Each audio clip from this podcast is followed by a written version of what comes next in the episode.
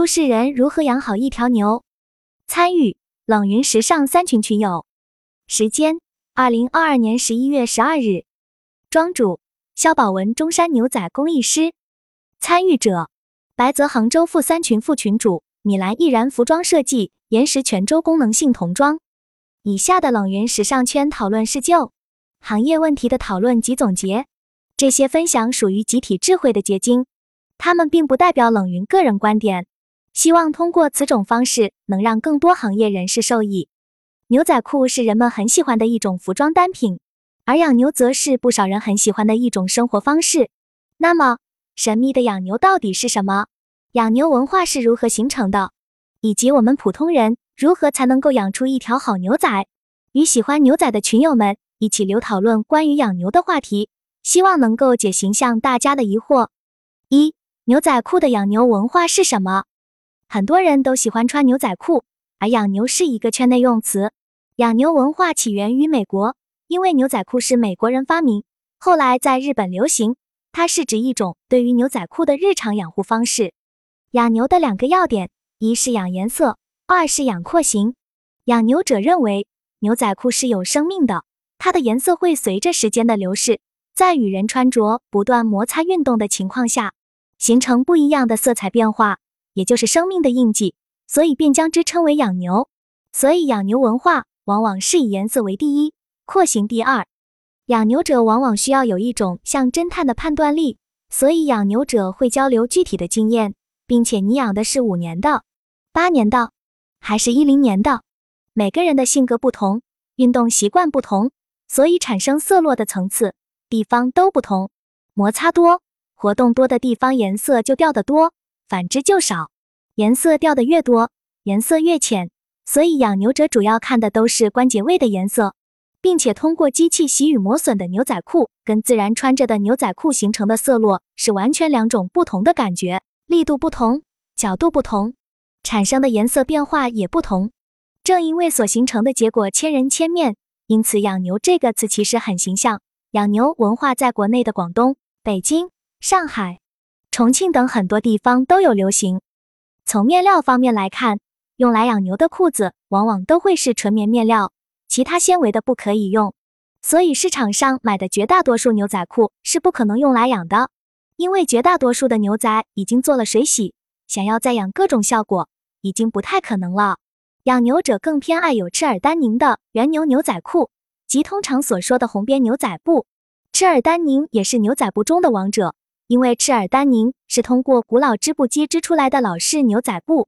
现在这种老式织布机已经停产了，但由于用来织赤耳丹宁牛仔布的织布机现存量稀少，换一台就少一台，所以他决定了养牛文化难以普及。有很多爱好者专门飞日本、美国去寻找赤耳丹宁牛仔布，这也是养牛文化的内核。复古文化。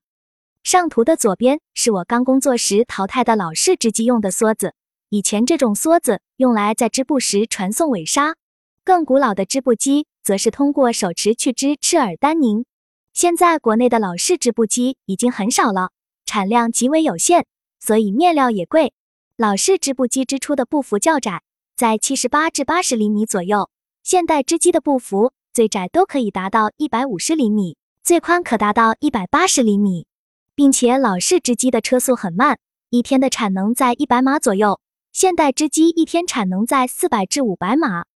在牛仔裤的面料选择上，养牛多需要养较硬的牛仔裤，因为通过养牛的牛仔裤有两个最大的特点：一颜色越穿越漂亮；二穿着体验感越来越舒服。二养牛有些什么必须知道的冷知识：一可以用来养牛的牛仔裤应该具备哪些条件？为什么大家一眼就能分辨出来哪个面料是牛仔？因为牛仔裤使用的染料是靛蓝染料与硫化染料，染料是其中一个原因，具体的染色工艺才是关键。这种染色工艺也直接造成了养牛文化的产生。对于织机来说，色布机是可以做到完全一样的效果，都是机织物、经纬交织布，但染色方法或者说染色工艺的不同，导致了牛仔与所有其他品类完全不一样的风格。与一般面料印染是先织布再上色不同，牛仔布一般先染纱，并且只染金纱，而尾纱则不染，这样才会形成颜色的变化。因为金纱是染过色的，其颜色附着在纱线上，暴露在空气中发生氧化还原反应，使颜色变化。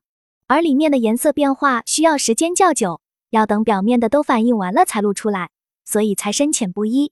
同时，牛仔裤是越洗越新越漂亮，即使是一百四十年前的牛仔裤，照样可以露出新鲜的蓝色。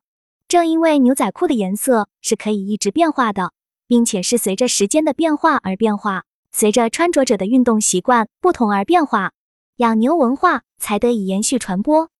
在养牛的面料上有两种选择，一种是没有做后整、完全未经处理的牛仔布，另一种是做过后整理的牛仔布。现在绝大多数的养牛爱好者都会选择后者。大家应该都听说过，牛仔布是三上一下的油经纬纱织交织不成的斜纹布。这种布有一个问题是残存在布里面的内应力如何消除？所以原牛是一种没有经过水洗处理的，而不是没有经过后整理的牛仔布。事实上，现代人不太可能有人能够用没经后整理的牛仔布养出一条好牛仔裤。这里的后整理。指的是对牛仔的处理，主要对其拉斜、缩率、光泽度与手感进行处理。未经后整理的牛仔布缩率非常大，在做成衣生产的时候，放码尺寸非常难以控制。另外，牛仔布上会有织布时产生的布毛等东西残留，所以牛仔布必须进行后整理。这个后整理必须在布料到制衣厂之前完成，并且牛仔布的制作需要很多大型设备，所以后整理一般有烧毛、缩水。退浆、丝光等工序，用来控制缩率、光滑布面、改善手感等。而水洗处理只用化学加物理的处理方法，将牛仔裤洗成自己想要的风格，从而改善其柔软度以及光泽度等观感与触感，适应人穿着。所以后整理是必须在工厂完成的，但水洗效果对于原牛却不是必须的。二、养牛仔裤要注意哪些事项？一般养牛爱好者都会选择原牛牛仔裤，因为水洗过的牛仔裤使用过化学助剂，已失去了养牛的意义。当然，也有人养洗得很轻的牛仔裤。养牛族的铁律便是尽可能少洗牛仔裤，最多将自己看不过去的地方局部进行一下清洁杀菌。因为养牛不能用洗衣粉等含有漂白剂与荧光剂的洗涤剂，容易导致牛仔裤掉色。如果要洗涤，最好用肥皂或者不含漂白粉的洗碗巾。还有的人会将牛仔裤穿完后杀菌冷藏处理，不过建议牛仔裤不要晒，最好阴干或者反过来晒，并且牛仔裤不能熨烫。养牛文化的核心是原汁原味，养得越自然就越好。自然指的是层次过渡自然，颜色变化自然。厉害的养牛高手能够通过你的牛仔裤猜测你从事什么工作。他们可以从牛仔的痕迹变化推测是什么运动可以导致这种变化。这其实跟现在的水洗师傅很像，需要有反向推导的思维能力。例如，你拿了一条某国际大牌的牛仔裤，洗水师傅可以分析是哪些工艺和动作导致出现这种效果，然后再制定不同的洗水方案。因为每个洗水师傅的习惯与想法不同，所以他们使用的工艺方法先后顺序也不同。于是便出现各种各样的洗水工艺，并且洗水要使用很多化学助剂，所以变化更多。例如退浆，可以用清水，可以用纯碱，也可以用烧碱或者苏打，这几种方法都可以达到同样的效果。但每种材料的价格成本不一样，于是不同洗水师傅算出来的生产成本又不一样，所以洗水价格天差地别，并且普通牛仔与可以用来养牛的原牛在生产工艺与制作上。是有区别的，因为布料不同，制板要求完全不一样，于是很多的工艺得用专机来制作。